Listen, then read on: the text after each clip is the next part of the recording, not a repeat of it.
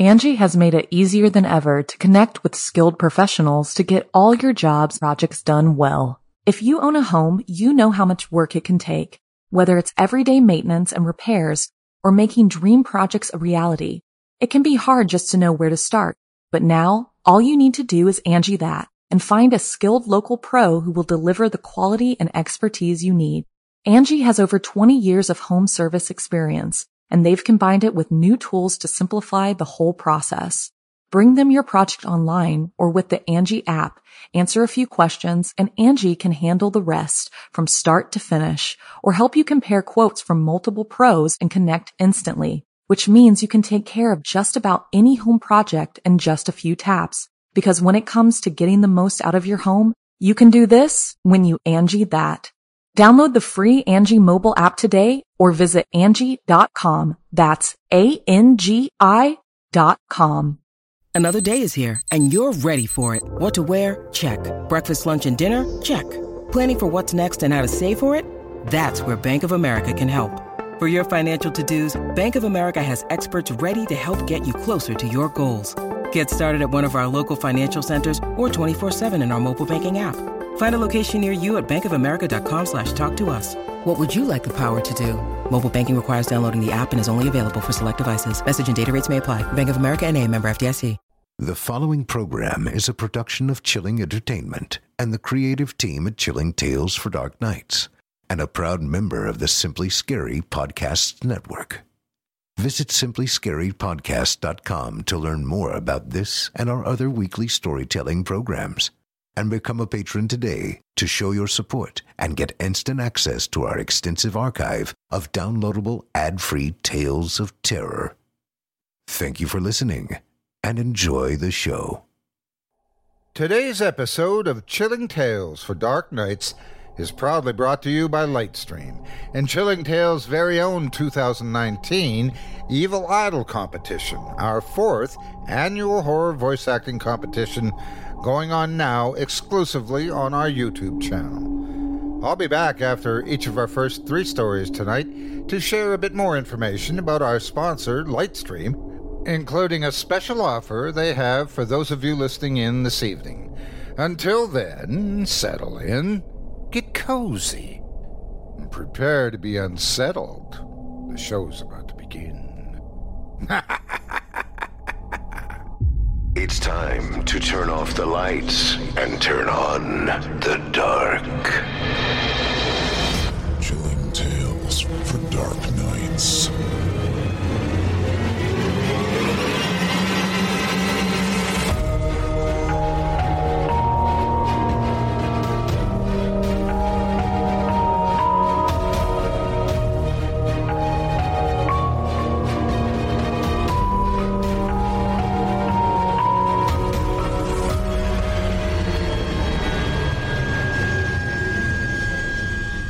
Good evening, listener.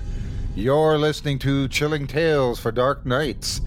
On tonight's program, we invite you to leave behind your safe reality and descend with us into the frightening depths of the most terrifying imaginations with audio adaptations of three rounds of frightening fiction about the perils of parenthood, pet ownership, and malevolent medicine. I'm Otis Jiry host of the Scary Stories Told in the Dark podcast, now in its fourth season, with a fifth soon on the way.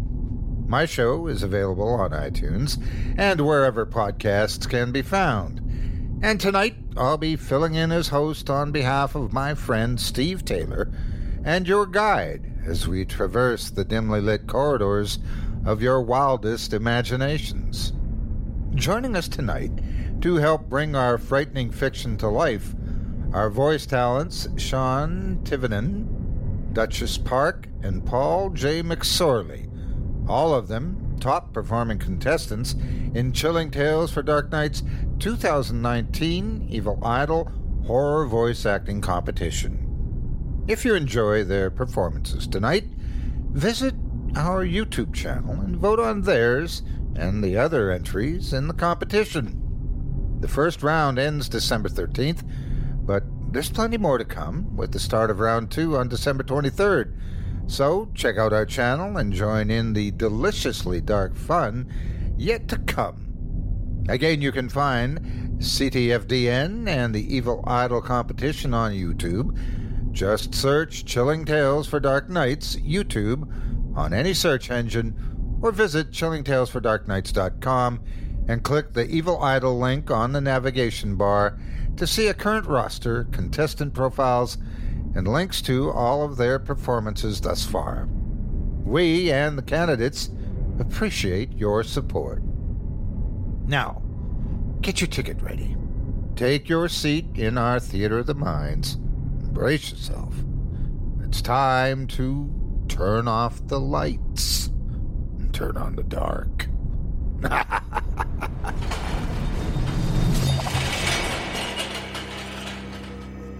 Our first tale tonight is both written and voiced by Evil Idol 2019 contestant number 37, Sean Tivenin.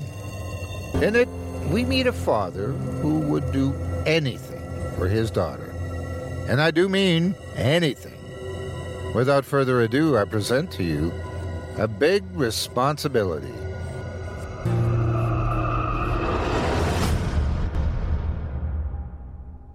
The little girl stood outside the door.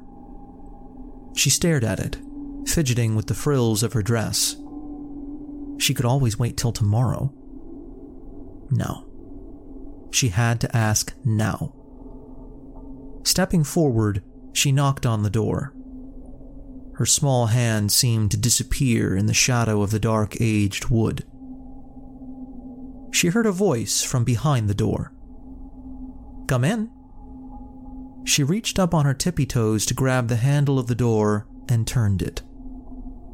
The sheer weight of the door worked in her favor and it swung open. She stepped through the open door into the brightly lit room. Inside, at the far end of the room, sat a large desk. At the large desk sat a man. He was going over papers, shuffling them around and making quick notations with a shiny silver pen. The girl marched up to the man sitting at the desk. I want a doggy, the little girl said, or rather shouted at the man. From the look on his face, this was not the first time they had had the conversation they were about to have again. Sweetheart, what did I tell you last time? he asked. The child was taken aback by the question. There was usually screaming on both sides by now. Um, you said that I. that I wasn't. Re- responsible enough last time? The unfortunate incident with the goldfish. Yes, and if you weren't able to take care of a goldfish, I'm not sure you'd be able to handle a dog. But. but. but. Tears were welling in the young girl's eyes as she sputtered. The man, who was now facing her in his swivel chair, creaked the chair forward and held the child's face in his hands. Here's what we're gonna do, sweetheart. I'm going to give you two weeks to prove how responsible you are. Getting up for school, packing your own lunch, being in bed by bedtime. If you can do that for me, without me having to remind you for two weeks, I'll get you a dog. Her tiny face seemed to explode in sparkles of joy. You really mean it? Yes, but it's two whole weeks. That's 14 days. You think you can do it? She placed her hands square on her hips, her face scrunched in determination. Okay. The next two weeks were tense, and arguably the longest of her life so far. She cut it close, but he never had to remind her. With the exception of having to intervene when she tried to make peanut butter by smashing peanuts and margarine together with a hammer she found, everything went surprisingly smooth. Daddy, Daddy, Daddy! she shouted. Yes? The man answered, not looking up from his work at the desk. It's been two weeks, she said triumphantly. And? The man asked, seeming to lead the witness. And I, I did everything you told me to. You did? He swiveled around in mock surprise. Yes, she smiled expectantly. Hmm, I don't know. I think maybe we should go for another two weeks just to be sure. The little girl's face fell. Oh, all right. The man scratched his chin. Now, what was I gonna get you? Oh, I remember. A baseball, right? The girl laughed. No, Daddy, not a baseball. Well, then I was probably gonna get you a scooter. The girl laughed even harder. No, Daddy, not a scooter. He threw his hands up in mock exasperation. Well, if it's not a baseball and it's not a scooter, what could it possibly be? A doggy, the girl shouted. He smiled warmly at the girl. A doggy. Of course. Let's get moving. Come on. To the pet store. Getting up from his desk, the man took the girl's small hand in his and led her out of the room. They walked the length of the hallway and then made their way down the stairs to the first floor. The girl hummed a song she made up. Once on the first floor, the man led her to the door of the basement. A small plastic sign reading Pet Store hung next to the light switch. He opened the door to almost complete darkness, save for a small red light in the distance. He flicked the switch and light burst from the large panels that line the ceiling, revealing a long staircase. At the bottom of the stairs was a steel door. Beside the door was a small keypad, a red light burning on its display. Remember, sweetheart, it's a long way down, so watch your step, he warned her. Gingerly, he took the small girl's hand and guided her down the stairs. As she carefully maneuvered the steep steps, the girl thought about all the things she would do with her new dog. Playing catch, walks in the park.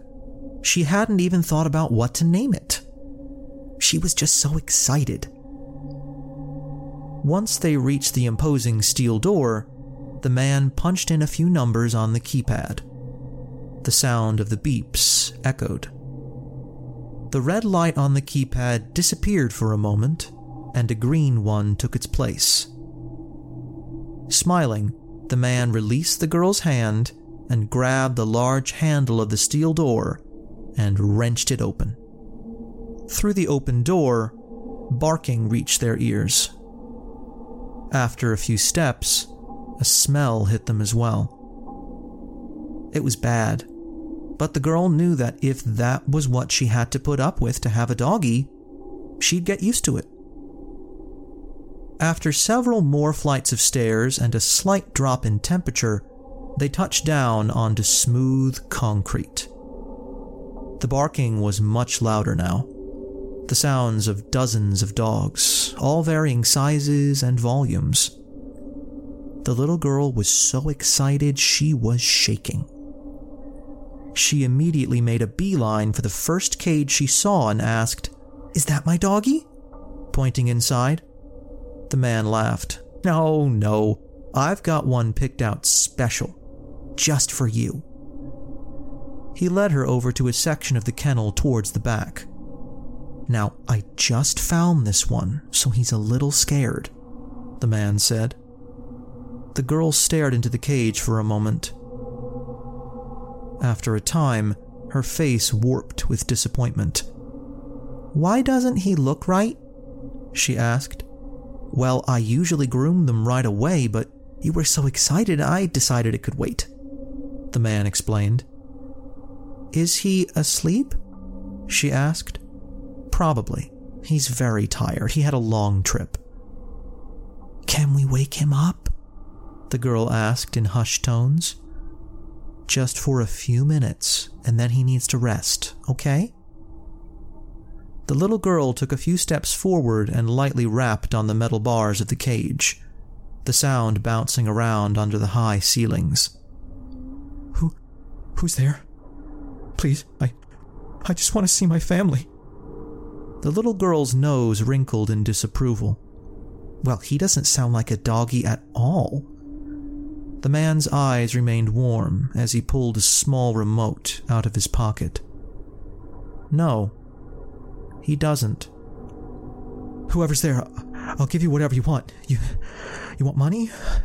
I don't have a lot, but the voice was replaced by violent tortured screams. The man's eyes never left the cage as he released the pressure of his thumb from the small remote. What are doggies who don't sound like doggies, sweetheart? The girl replied instantly. Bad doggies. And we don't want bad doggies. Do we? No, only good doggies. Please, I'll do anything. Just stop. The voice was cut off again, and a reprise of screams was heard. After a few seconds, the man released his thumb once more. Only heavy, pained breathing was heard from the cage.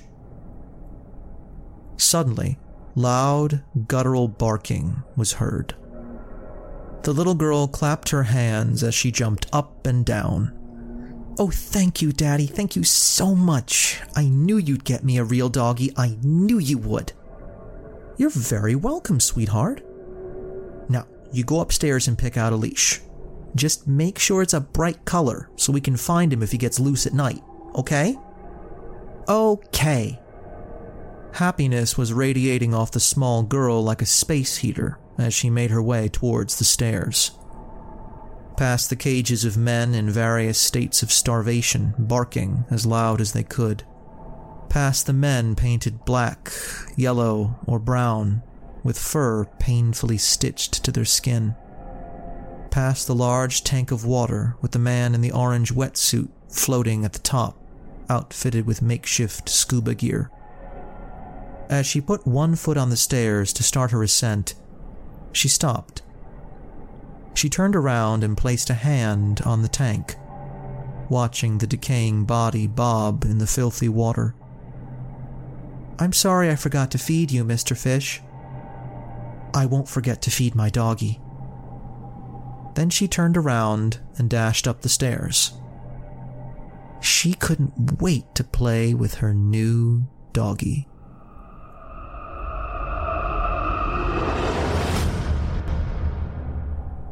I hope you enjoyed A Big Responsibility as written and performed by Evil Idol 2019 contestant number 37, Sean Tivenin. Up next, we've got another tale for you. This one courtesy of an author who prefers to be known only by the moniker Queen of the Moths. In it, we meet a young woman trying her best to enjoy a night out at a sit down restaurant. But when her meal is interrupted by a tiny terror with an unusually severe temper, she may wish she had ordered a pizza instead. Before I proceed, however, I'd like to tell you a bit more about tonight's sponsor, Lightstream. You know, it feels great. Paying off high interest credit cards, getting a lower rate, and saving money. Refinance your credit card balances and save with a credit card consolidation loan from Lightstream.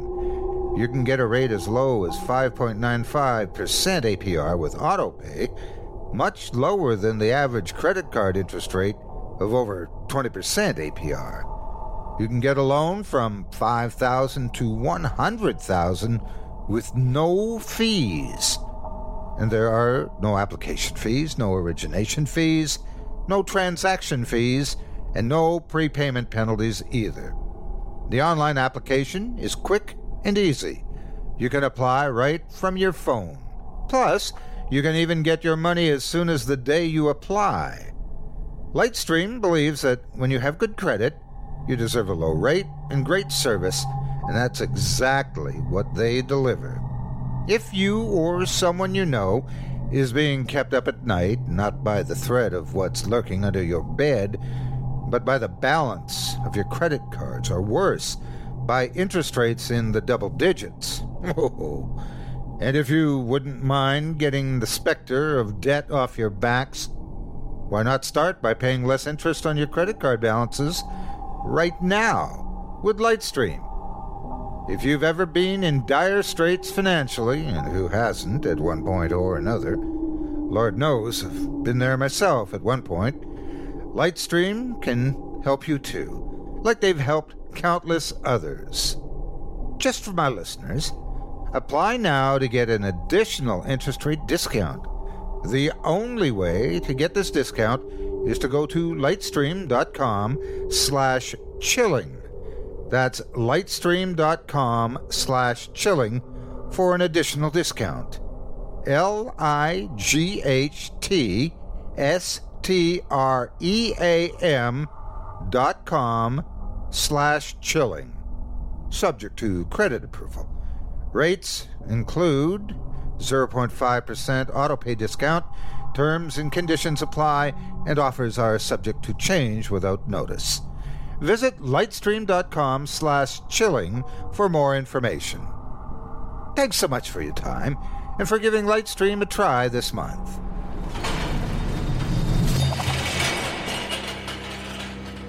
Thank you so much for your time and for giving Lightstream a try this month. Now that I've done my part to help uh, put a bit more cash in your wallet, allow me to cram another batch of nightmares into your memory with another fearsome bit of fiction. Our second tale comes to us from author Queen of Moths and is performed by Evil Idol contestant number 42, Duchess Dark. Without further ado, I present to you Tantrum.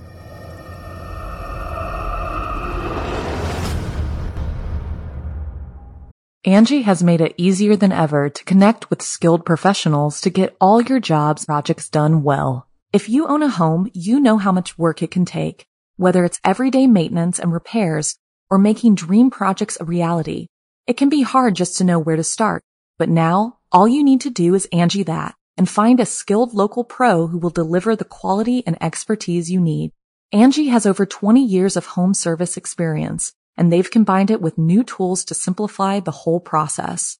Bring them your project online or with the Angi app, answer a few questions and Angi can handle the rest from start to finish or help you compare quotes from multiple pros and connect instantly, which means you can take care of just about any home project in just a few taps. Because when it comes to getting the most out of your home, you can do this when you Angi that. Download the free Angi mobile app today or visit Angi.com. That's A-N-G-I dot com. If you're struggling to lose weight, you've probably heard about weight loss medications like Wegovy or Zepbound, and you might be wondering if they're right for you. Meet PlushCare, a leading telehealth provider with doctors who are there for you day and night to partner with you in your weight loss journey. If you qualify, they can safely prescribe you medication from the comfort of your own home. To get started, visit plushcare.com slash weight loss. That's plushcare.com slash weight loss. Plushcare.com slash weight loss. Let me just make something clear. I never get to go out somewhere nice like ever. My best friend and I struggle just to pay our bills every month, so anything fancier than McDonald's is usually out of the question. We'll save up for months to go on one of our roommate dates, so it's a really special treat.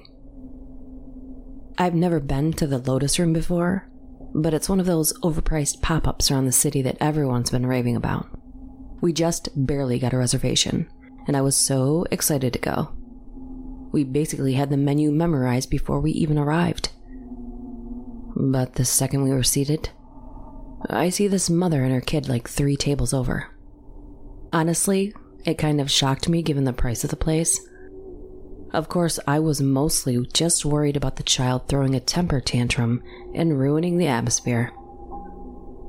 I mean, look, I'm not a huge kid person, but I don't mind them when they're well behaved, or at least in places they belong. I'm not going to give you the stink eye if your brat is screaming in the middle of Chuck E. Cheese. But this is a nice place with no kids menu and a $40 per plate minimum. Like, who in their right mind takes a little kid here? I tried not to look over, but Steph was obviously annoyed too. The girl looked about six or seven, so I thought maybe she was too old to throw a fit at a restaurant. But I didn't count on it. It was just a knee jerk reaction, you know? I was on edge, anticipating having to deal with another parent who just didn't give a crap if their precious poopsie was bothering the other guests. At any rate, it was relatively quiet so far. We ordered our food, and after chatting for a while, I pretty much forgot all about the kid. Then the screaming began. There was no warm up. It went from upscale ambiance to a shrill, blood curdling shriek. I would have thought the kid was being murdered. I looked over reflexively. However, immediately after that ice pick to the skull, the kid was laughing at the top of her lungs as she ran back and forth down the aisle. The mother, for her part, didn't even seem to notice. Totally detached, staring off into space. So we all have to deal with it while the mom just blocks it out. And I looked around and saw that a few other people were just as annoyed, though none were staring as blatantly as I was. I tried to catch the mother's eye, but she was a million miles away. I waited to see if the staff would do anything, but I figured they weren't allowed to intervene like that. I remember a news story a few years ago where parents were outraged by a restaurant putting up a sign asking parents to keep their kids behaved. I felt like getting up and yelling at the woman myself, but I didn't want to end up getting myself kicked out instead. Now, before you all get mad at me, I'm not hating on the kid herself, just on the fact that this wasn't really the place for her. And honestly, it isn't the kid so much as the people raising them. Can't fault the child. So I tried really hard just to ignore the laughter. Obviously, it's better than screaming. Loud and a bit annoying, but whatever. I didn't want to let it ruin my night. Steph had this super irritated look on her face, and I know she was thinking the same thing. But neither of us said anything. Our food arrived a few minutes later, and it looked even better than the pictures on the site. Like, how often does that happen? For a second, I was too focused on my meal to stress over an unruly child. However, I barely had my fork in my hand when the little girl started shrieking again. I jerked my head over and saw the kid standing next to our table, staring right at her mother and screaming in rage. Again, the mother didn't respond. Even when the little girl started knocking cups off the table. The tantrum escalated as the girl began pushing chairs over. But her mom just sat there like nothing was happening. I couldn't believe she was that passive about her kid's behavior, and I tried to catch her gaze so that she would know it. But that was when I noticed the mother's expression. Like, really noticed it. She wasn't just a little spaced out. It was like she couldn't hear the kid at all. In fact, her eyes were kind of glazed over, and for the first time I saw how pale and exhausted she looked. Maybe that's normal for a parent with a difficult child. But this just seemed different. The sound of shattering glass made me jump, and I realized the girl has managed to break a plate. That was when a server finally approached. Maybe the manager based in the attire. I was relieved and really hoped they just asked the woman to leave. It was hard not to rubberneck but I turned back to my plate. Maybe they just leave without causing a scene. But when the girl screamed again, it was like a shock wave through the restaurant. My water rattled, and Steph and I looked at each other. I heard a strange sound, and when I looked over, I noticed the manager was partially hunched over. His hand was on his mouth, his eyes closed. As his legs started to buckle, I noticed blood trickling out of his ear. He collapsed, and I could clearly see blood pouring from his mouth and nose, too. Most of us stood up then. Some diners ran over to help, calling for someone to dial 911. I noticed people around me with their phones out before I could even reach for mine. But seconds later, the girl was screaming again, and all of the people who'd been trying to help the manager suddenly cried out in agony. Several of them fell over, and the ones who didn't were holding their heads. I noticed that they all had blood running from their ears, some of them from their noses, even their eyes. I stumbled back and knocked over my chair. Steph was up now too, and we inched away from the scene. The girl screamed again, and several of the patrons screamed with her as blood gushed from their mouths, eyes, and ears. The rest of them hit the ground then. Some of them had their eyes open, unblinking, dead eyed, just like the mother. The little girl turned to face the rest of us, her face red with rage. I honestly cannot remember clearly what happened after that. I recall people screaming and pushing, rushing to the doors. Steph and I were just far enough back to avoid getting trampled as tables, chairs, and people were shoved out of the way. When the girl screamed again, all I could hear was ringing. I cringed and grabbed my ears. They were wet. And for a moment, my vision swayed. I thought I might pass out.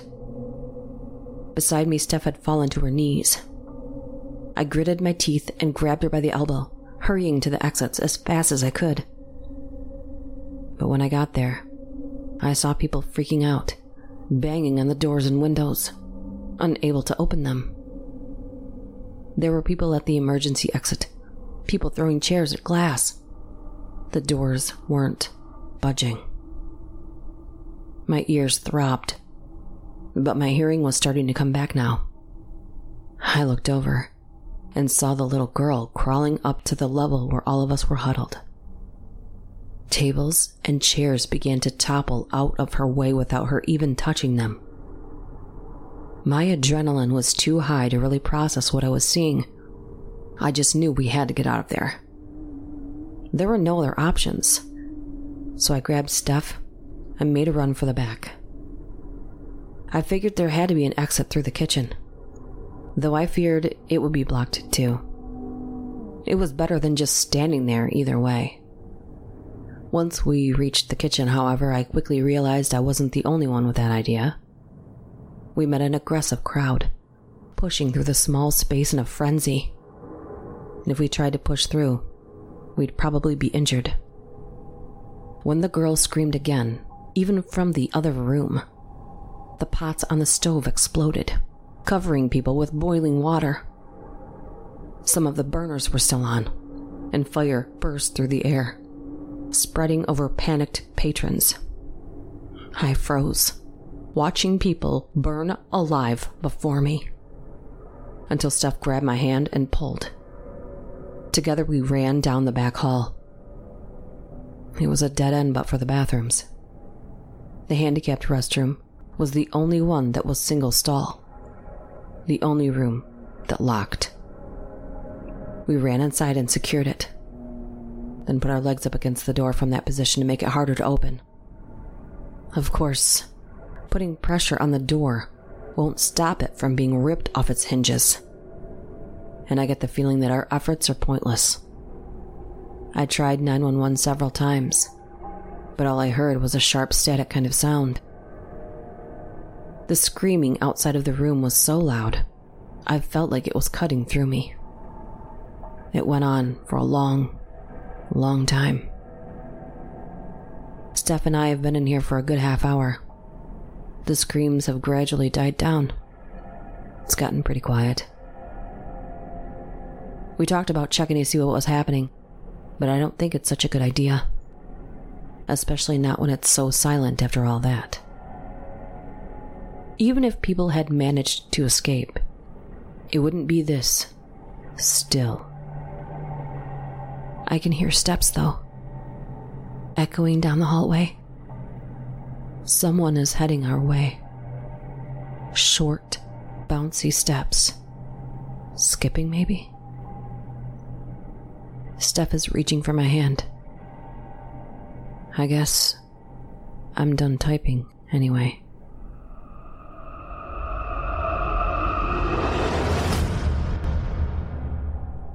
I hope you enjoyed Tantrum as written by Queen of Moths and performed by Evil Idol 2019 contestant number 42, Duchess Dark. Up next, we've got a third and final tale for you. This one courtesy of author Jeff Sturdivant, as performed by Evil Idol 2019 contestant number 2, Paul J. McSorley. In it, we meet a surgeon world famous for performing delicate procedures other doctors wouldn't dare. Unfortunately, that's not all he's remembered for. Without further ado, I present to you the Parker Express.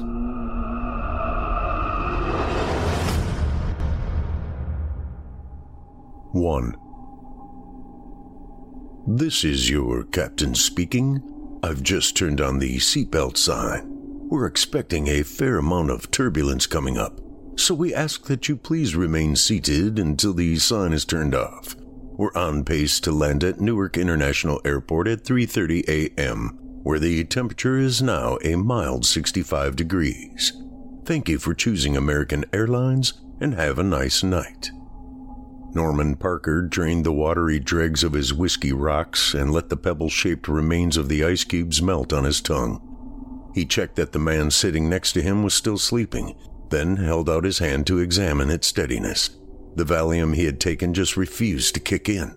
He should have prescribed himself a few more for the trip. He could have, of course, but he knew himself, so he hadn't. That's all right. There was always whiskey. A few more whiskeys, and the stubborn pill would have no choice but to dissolve, wherever the hell it was hiding in there. Miss, he whispered, lifting a hand. He thought he was the only one awake on the plane by now. Through the dark approached the baggy eyed stewardess. Yes, sir, she yawned. Another whiskey rocks, please. Just a minute, and she walked off into the darkness. He took a long breath and exhaled through his nose. Then he took out a pack of Lucky Strikes and lit one and dropped the match in the ashtray. The ads said 9 out of 10 doctors chose camel cigarettes.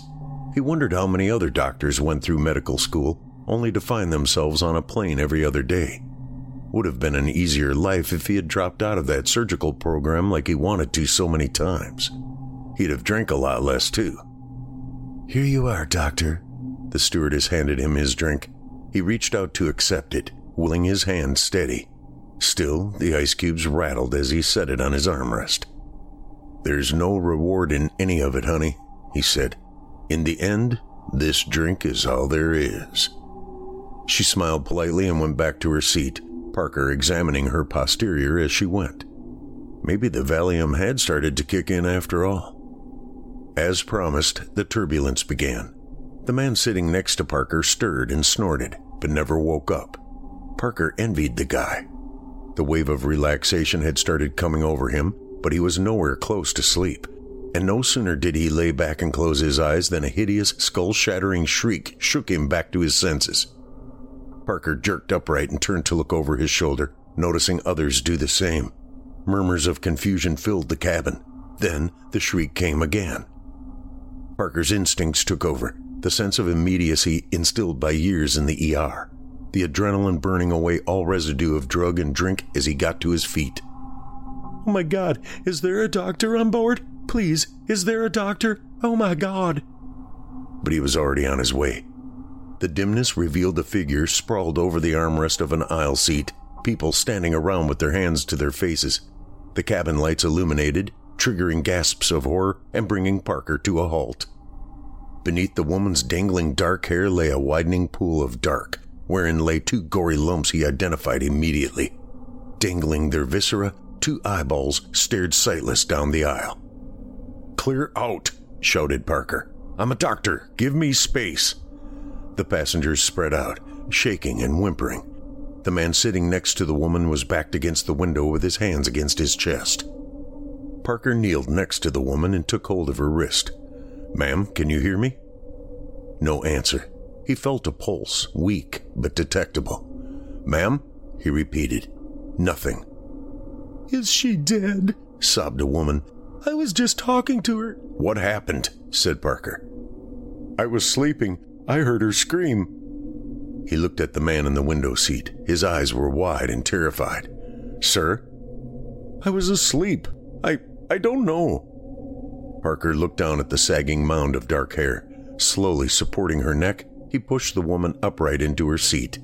Two dark hollows staring back, eyelids lacerated and hanging loose.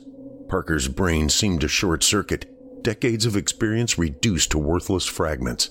But this wasn't a patient. This was a horror. Help her, doctor, the woman sobbed. Please do something. Parker bit his lip, shook himself out of it. He was a surgeon, damn it. He'd seen worse. Bring me all the medical supplies on board and land this plane. Whatever passengers weren't frozen with horror cleared away, rustling through bins for first aid supplies or running to the cockpit to spread the word. Parker gathered the woman into an embrace and, ignoring the blood and eyeballs, lowered her onto the floor and lifted her legs onto a pile of carry on bags. From nearby seats, he grabbed blankets and piled them on top of her. Then he straddled the woman, gently tilted her head back, and felt for a pulse in her carotid artery. Her heart was still beating, but weakly. Again, his eyes landed on her face. Again, his brain seemed to freeze. How could this have happened? The man in the seat next to her hadn't moved, only sat stunned, with eyes like two hard boiled eggs. Tell me, Parker hissed. The man didn't answer, only continued to stare dumbfounded at the bloody mess on the floor. Unable to think, unable to help himself, Parker followed the man's gaze. The eyes were moving, turning in their pool of gore, the optic nerves winding around like little feet in a puddle of mud. Then the eyes were looking at him. Uncommonly strong hands rose up from below and seized his shirt. Parker shrieked. He stared down into the eyeless face. I'm a doctor. I'm trying to. Shut up, Parker, she said. The voice wasn't one of a woman, but some blood soaked tone from oblivion. You call yourself a surgeon? You couldn't hold a scalpel steady if your life depended on it, Parker. You drunken sot. Parker's mouth quivered. I'm trying to help. You can't even help yourself, Parker. Please let go of me. Let let go. Let go of yourself, Parker. The woman's fingers found his belly, caressing at first, then winding and grinding like the blades of a food processor. The fingernails bit into the flesh, tore skin from muscle, muscle from viscera, so fast he couldn't react. The hands were inside of him, unplugging his bowels, making balloon animals from his guts. He pushed against the woman's chest, but she was up to her elbows in him. Gore cascading down her elbows, falling in clumps onto her sundress.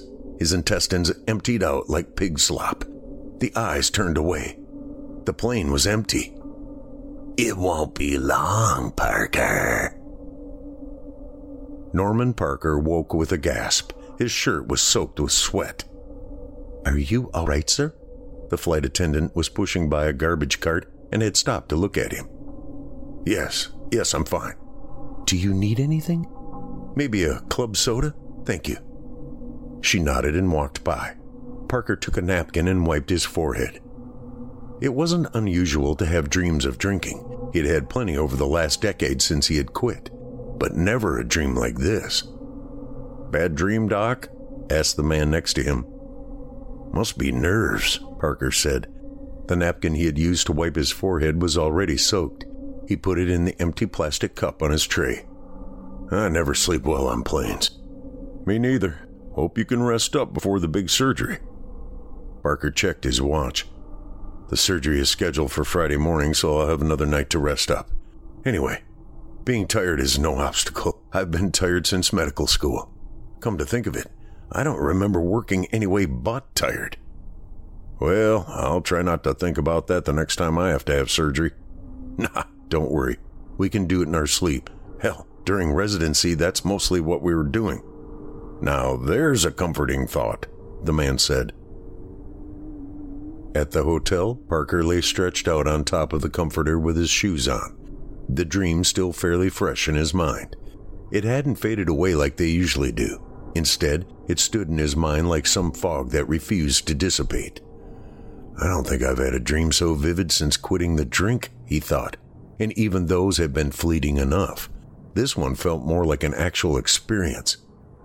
He lifted his arm and checked his watch. He extended his fingers and let his hand hang there a minute. Steady as a rock. 60 years old, dry for 10. Good for maybe 10 more years if he kept his business in order. Or, more importantly, kept his hand steady. By sunrise, it was obvious he wasn't getting any more sleep. He made coffee and had a bowl of cereal for breakfast and went down to the lobby to get a newspaper. He sat reading, having his second cup of coffee, when snapshots of the dream filtered into his consciousness. He set down his cup and folded the paper. After a few minutes, he got up and headed back to his room. He sat at the desk and opened his laptop and brought up the chart from the hospital's database. Rose Marie Friday, 37 years of age, odd shaped growth on the pineal region of the brain, deemed by most to be inoperable. Need a rush job? Deemed inoperable? Call Dr. Second Opinion Parker. If you can afford the surgery, first class airfare, and have the strength to sign a lengthy waiver, you just might have a shot after all. Ms. Friday, he read, suffered persistent headaches, sought medical treatment for sleep related particularities. Particularities? The pineal gland is responsible for melatonin. Maybe the tumor was affecting production of the hormone. Only speculation hardly mattered at this juncture. On a whim, Parker put the pineal gland in his search engine and brought up the surgical database he frequented. A little refresher never hurt, even for a brain surgeon. And it had been a long time since he had been that deep into a brain, or into his own for that matter. The pineal gland, the theological third eye to the new age nuts of the world. Parker clicked casually between whatever articles seemed pertinent, but little more seemed known about the pineal gland since Parker's school days. From its secluded alcove in the center of the brain, the full scope of its purpose remained a mystery.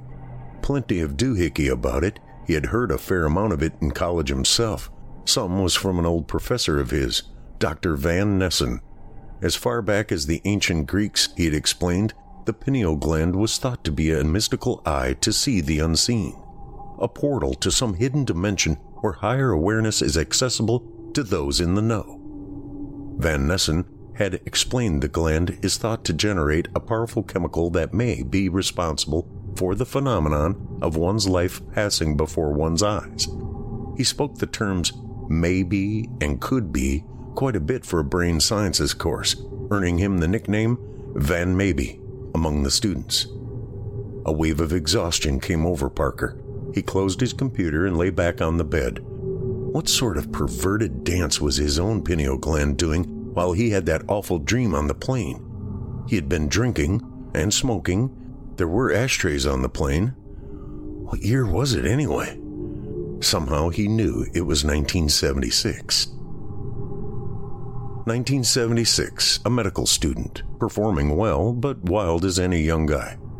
Parker and his classmates sneaking into the medical lab, lifting samples of pharmaceutical grade cocaine, drinking in the resident quarters at Holy Cross Hospital, Parker and the others arguing at 3 a.m. over who's the least drunk to take the call for the patient with a headache. What a way to ruin a Friday night.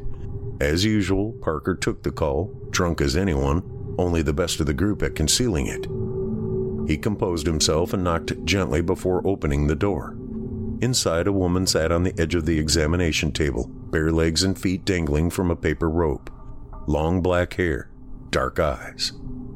I'm Dr. Parker, he said. What seems to be the problem? I'm Amy, the woman said. It's a headache. I've had it for days. It's so bad, I can't even sleep. Do you think it's something serious? Any history of headaches, migraines? Parker felt a pang of annoyance at the woman for disturbing his evening. A headache? She should try a goddamn medical residency. Parker's whole life was a headache at this point. I've had migraines in the past. At least that's what I think they were. Never anything like this, though. Parker sat on the stool and took the clipboard from the counter. The nurse had measured the woman's blood pressure at 130 over 75. No problem there. He shined his penlight into the woman's eyes and watched her pupils shrink against the light, dilate again once he shut it off.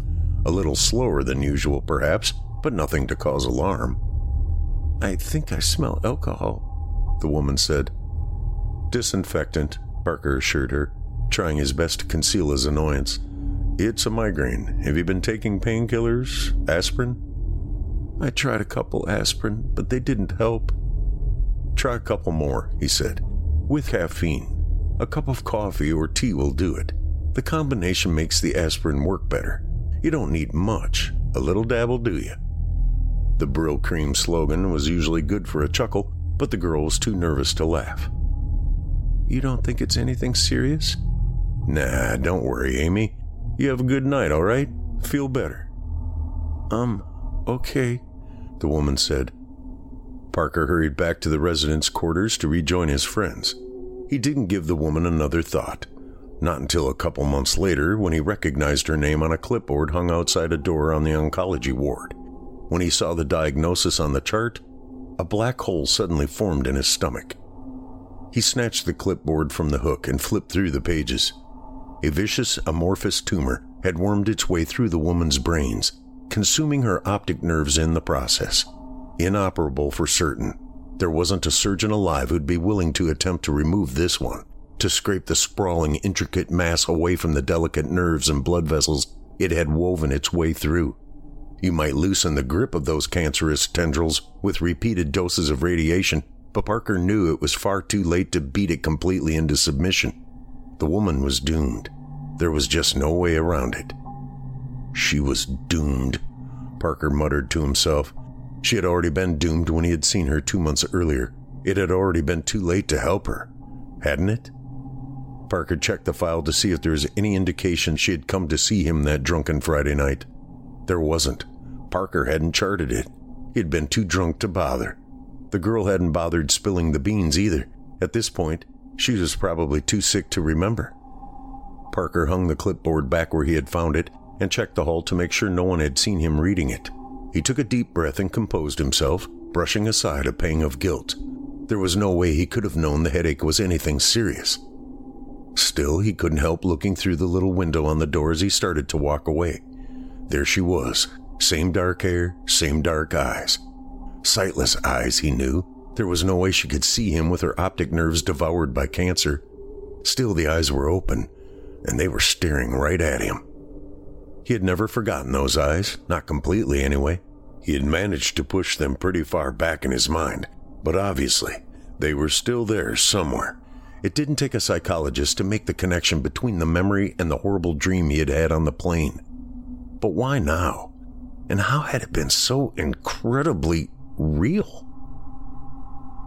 Parker lay in bed at 12:30 p.m. watching trashy afternoon TV. Still exhausted, but no sleep was forthcoming. Not until tonight. His mind kept wandering back to college, that nutty professor, Dr. Van Nessen. He wondered if he might still be around, still living in the area. He typed his name into the computer and the search turned up two results. Unsure exactly why he was doing it, Parker picked up the phone and dialed. After several rings, a man answered. Hello? Parker was silent for a moment. Dr. Van Nessen? Speaking. Who is this? Norman Parker. I doubt you remember me. I used to be a student of yours, 30 some years ago. Norman Parker. Do you happen to remember the subject of your final paper? Parker thought about it for a moment. No, I'm sorry, drawing a blank. Really, Norman?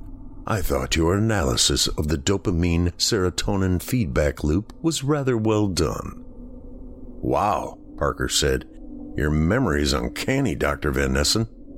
Call me Harold, Norman.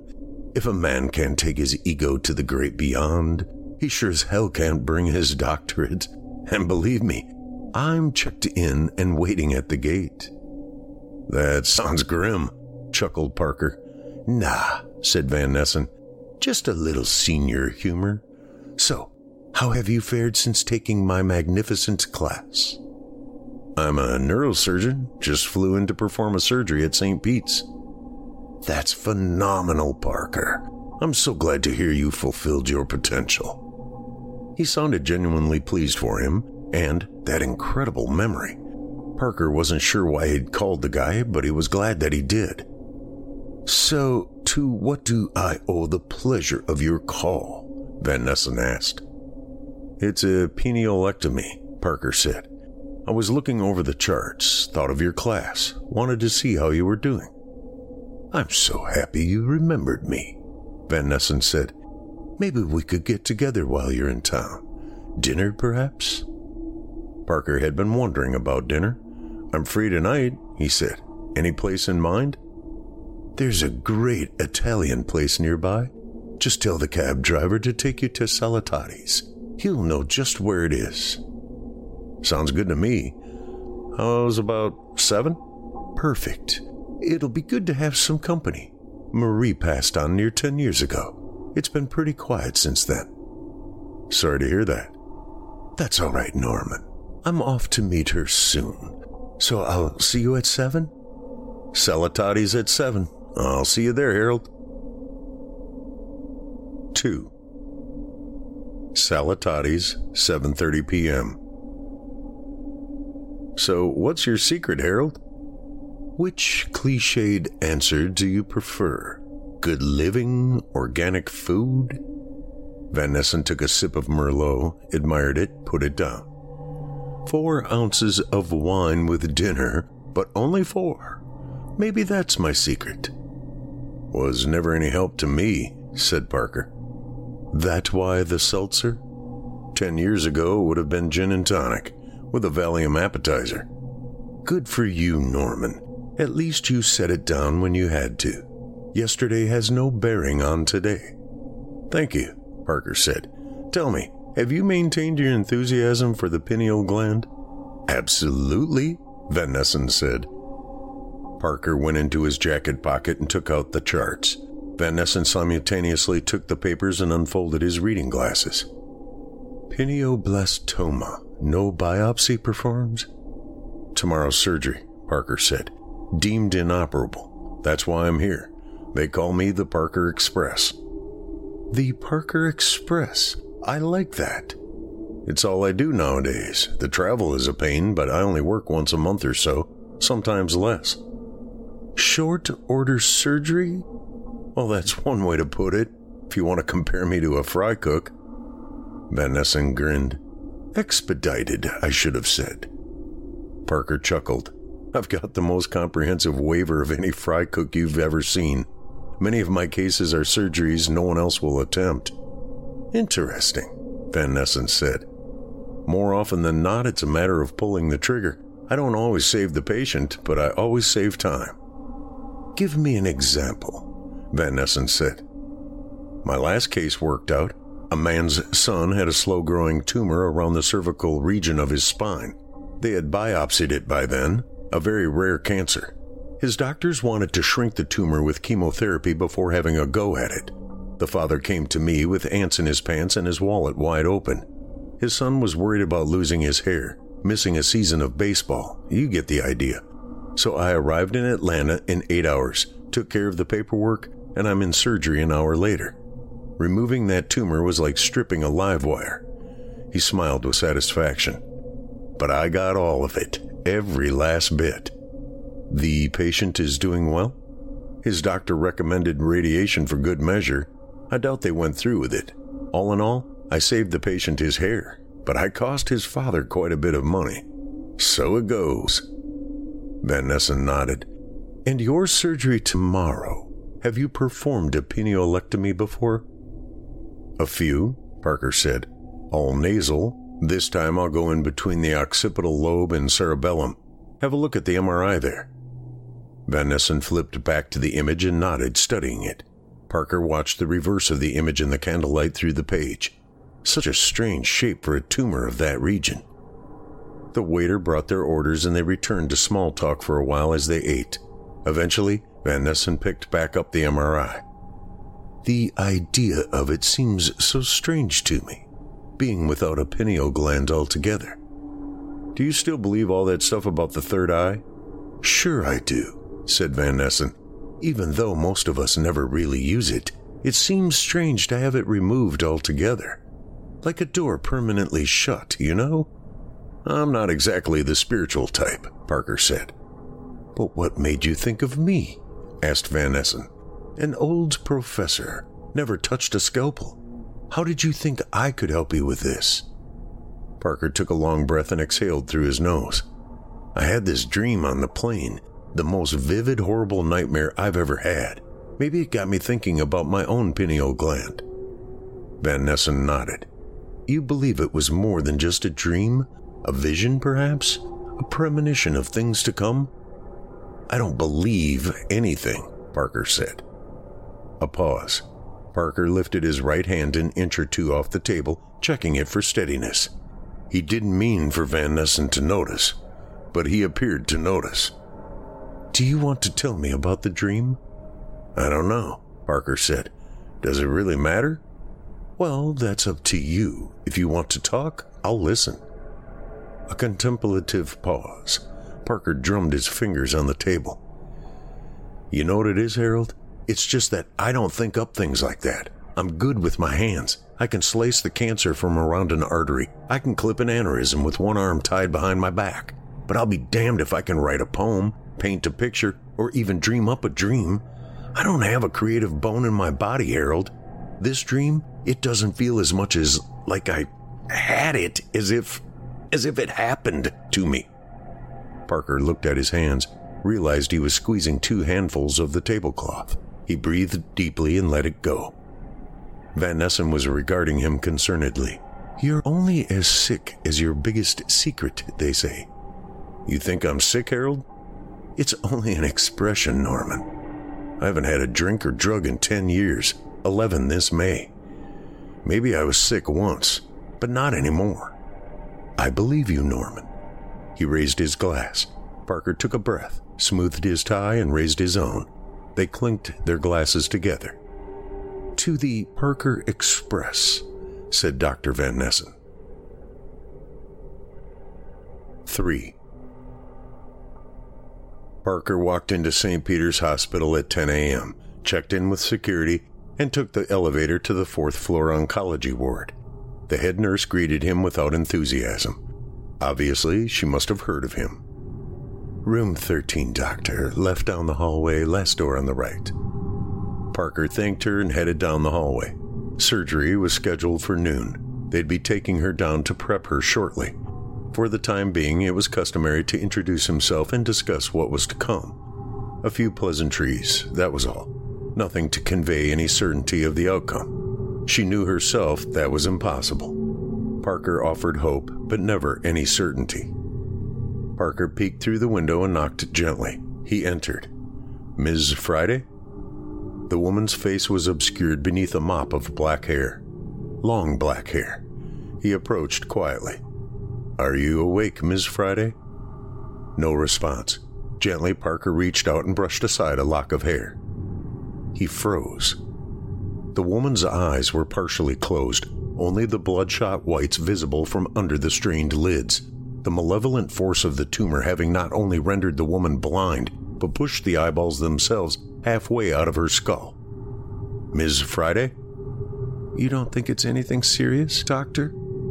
Parker swallowed. He pushed the old memory aside. What had her name been? Anne? Amy?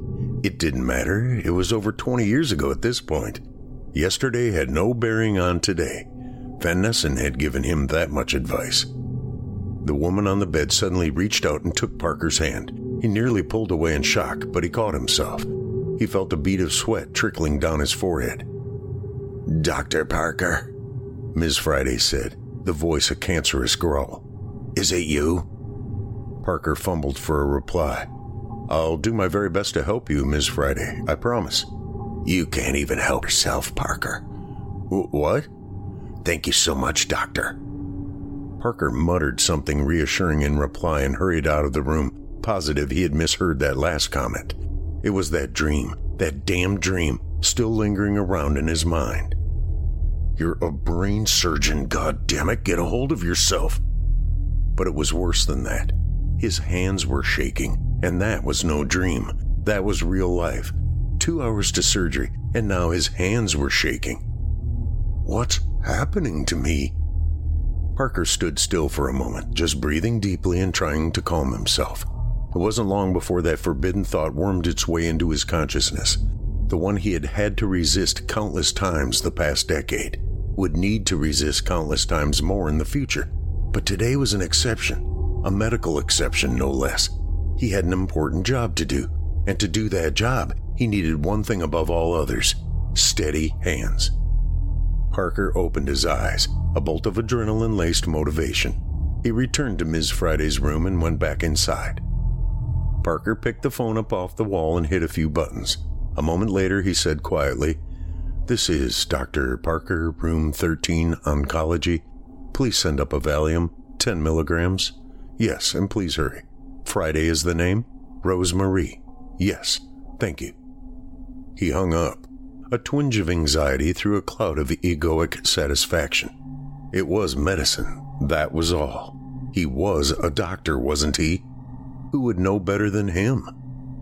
The woman was mercifully silent as he waited for the nurse to arrive with the Valium, likely sleeping. The hair was back over her face, a comfort for them both. He stood like a specter in the corner of the room, the woman in the bed like an ill omen. A knock at the door. Parker opened it immediately.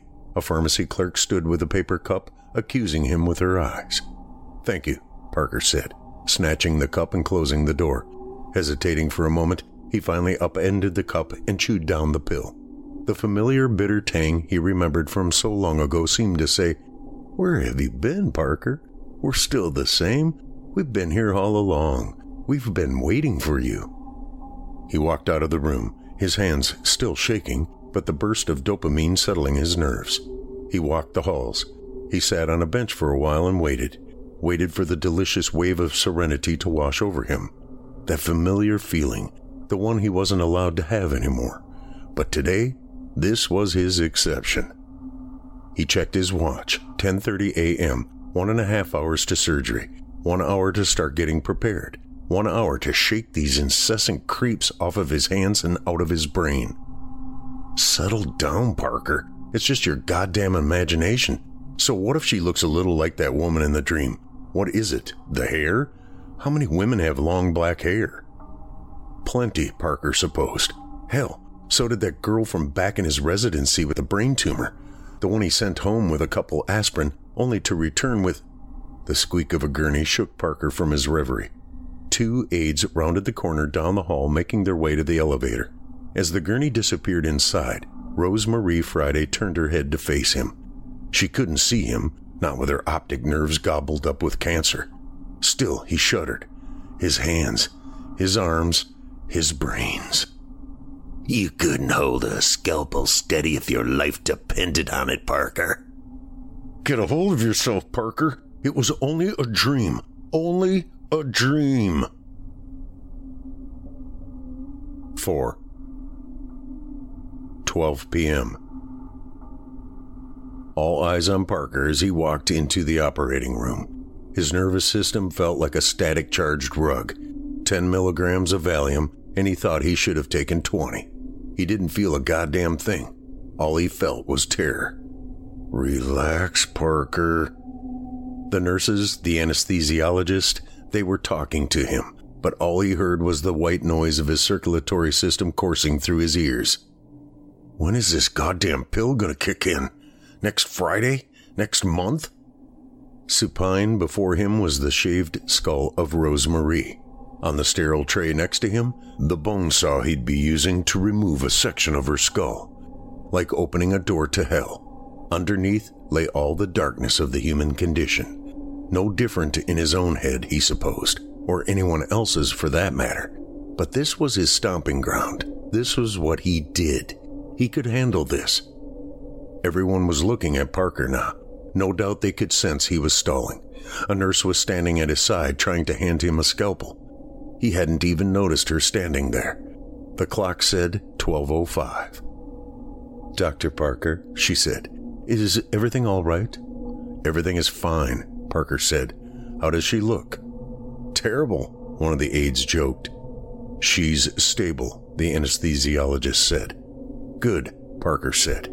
He raised a hand to accept the scalpel. the black hole in his stomach sucking mercilessly. He turned to the patient, placed one hand on her forehead, rechecked the x ray, looked again at the woman's freshly shaved scalp. He paused. Time around him seemed to freeze. It was very, very quiet. Are you all right, Doctor? The hand holding the scalpel was shaking. Shaking. You call yourself a surgeon? You couldn't hold a scalpel steady if your life depended on it, Parker. You drunken sot. I'm trying to help you, you stupid bitch, Parker bellowed. Silence in the operating room. The nurses, the aides, the anesthesiologist. They all stood stunned, watching him wide eyed from behind their masks. Parker set the scalpel back in the tray, backed away a few steps. Stay where you are, everybody. I won't be long. I'll be right back. You understand? He didn't wait for a reply. He turned and burst through the double doors. There was no way around this. He knew what he needed. It always helped those stubborn pills to do their job. A little grease to help them go down. That was all. Just a little drink, a little dab. A little dab'll do ya. I know how this seems, Parker. He was talking to himself as he walked down the hall, but somehow it seemed wholly appropriate. But there's a big difference between a relapse and a medical exception. Any doctor would agree. Nine out of ten doctors prefer camel cigarettes. Ten out of ten doctors agree. A little dab'll do ya. He passed by two nurses in the hall. They slowed down and watched him as he went. He paid no attention. The absurdity wasn't lost on him. It just didn't matter. Help her, doctor. Please do something. I am doing something. What does it look like I'm doing? You think this job is easy? 1976 and a doctor can't get a goddamn drink? Parker pushed open the door to the supply room. A little dab, that's all. Doctor's orders. The door closed behind Parker and he laughed out loud. He didn't know why he did it, but it felt good, so he did it again. So what'll it be? says the bartender. Parker sifted through the shelves until he found what he was looking for. He knew as well as any talented surgeon that this wasn't top shelf stuff, but hey, it wasn't the nicest bar he'd ever been to either.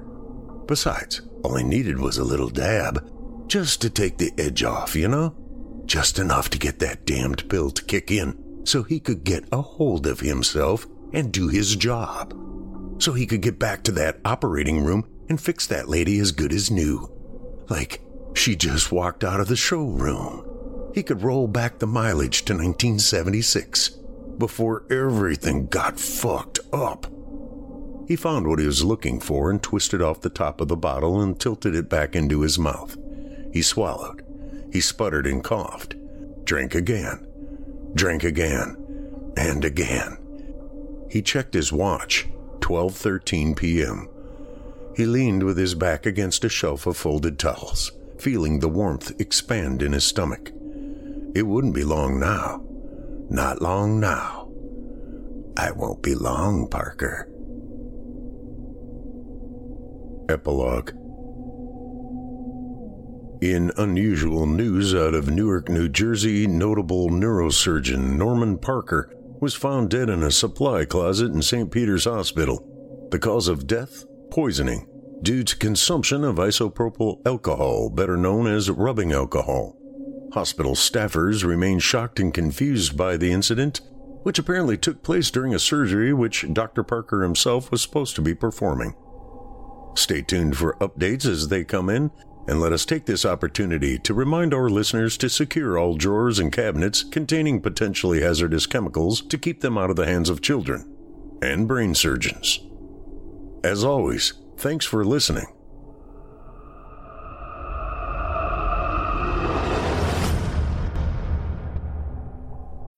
When you need mealtime inspiration, it's worth shopping Kroger, where you'll find over 30,000 mouthwatering choices that excite your inner foodie. And no matter what tasty choice you make, you'll enjoy our everyday low prices, plus extra ways to save, like digital coupons worth over $600 each week. You can also save up to $1 off per gallon at the pump with fuel points. More savings and more inspiring flavors make shopping Kroger worth it every time. Kroger, fresh for everyone. Fuel restrictions apply.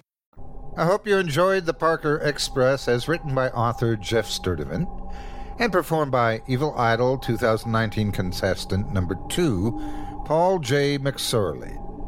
If you enjoyed the tale, please help support the author and indie horror by picking up a copy of Jeff's collection of short, scary tales entitled Occupational Hazards The Blue Collar Omnibus, available now on Amazon.com, featuring several other amazing and often darkly humorous stories.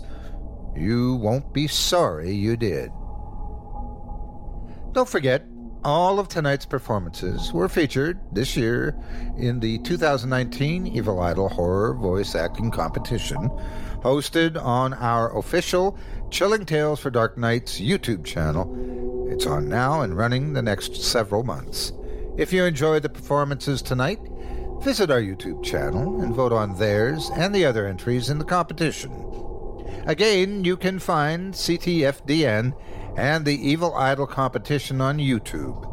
Just search Chilling Tales for Dark Nights YouTube on any search engine or visit chillingtalesfordarknights.com and click the Evil Idol link on the navigation bar to see a current roster, contestant profiles, and links to all of the performances thus far. We and the candidates appreciate your support. We'd also like to remind you to take a moment to stop by our iTunes page and leave us a five star review and a kind word, and to follow us on Facebook, Twitter, and Instagram. And of course, subscribe to us on YouTube, where you can find an archive of our work going back to 2012. And consider signing up as a patron at our website, Chilling Tales for DarkNights.com, to show your support and get all of our content ad free. Finally, thanks again to today's sponsor, Lightstream, for their support of this show. Don't forget, just for my listeners, apply now to get an additional interest rate discount. The only way to get this discount is to go to lightstream.com slash chilling. That's lightstream.com slash chilling for an additional discount. L I G H T S T R E A M dot com slash chilling. Subject to credit approval, rates include 0.5% autopay discount, terms and conditions apply, and offers are subject to change without notice. Visit lightstream.com slash chilling for more information. Thanks again for giving our sponsors a try this month and for your support of this show. I'm your host, Otis Jiry, and it has been a pleasure as always. I'm so glad you were able to join us tonight. Tune in again next week when we once again turn off the lights turn on the dark. Sweet dreams, listener. Sweet dreams.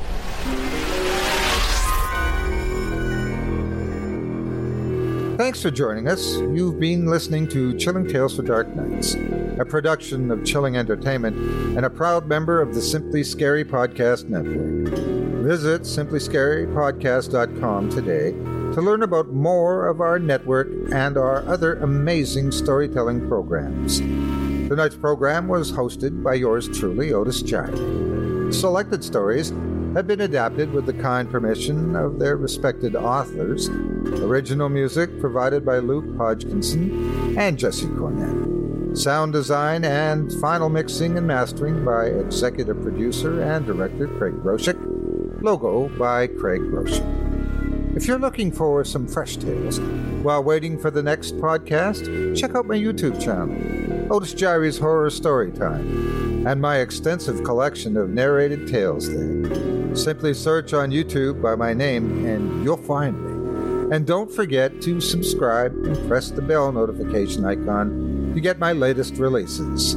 Or search for my podcast, Scary Stories Told in the Dark, where I perform four brand new tales every episode. Got a scary tale of your own you'd like to perform? We take submissions.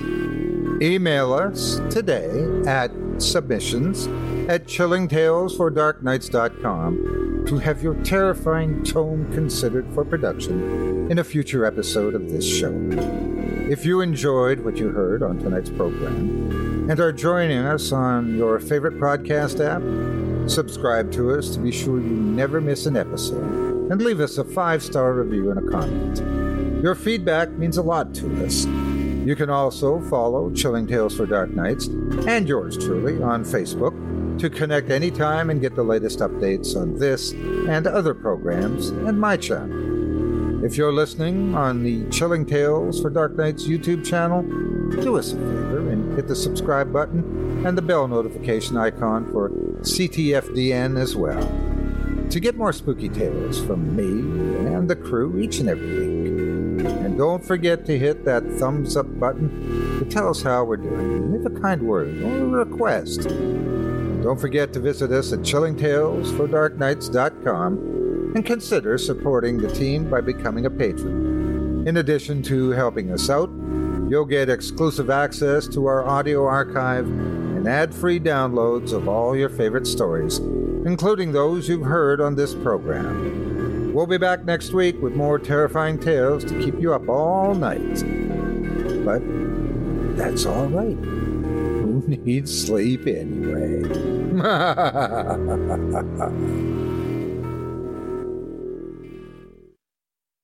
Angi has made it easier than ever to connect with skilled professionals to get all your jobs projects done well. If you own a home, you know how much work it can take, whether it's everyday maintenance and repairs or making dream projects a reality. It can be hard just to know where to start, but now all you need to do is Angi that and find a skilled local pro who will deliver the quality and expertise you need.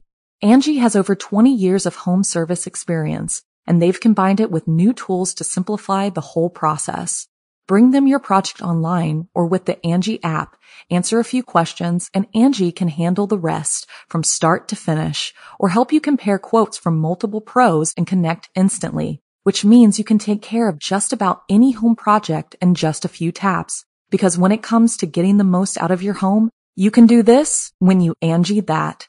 Download the free Angi mobile app today or visit Angi.com. That's A-N-G-I dot com.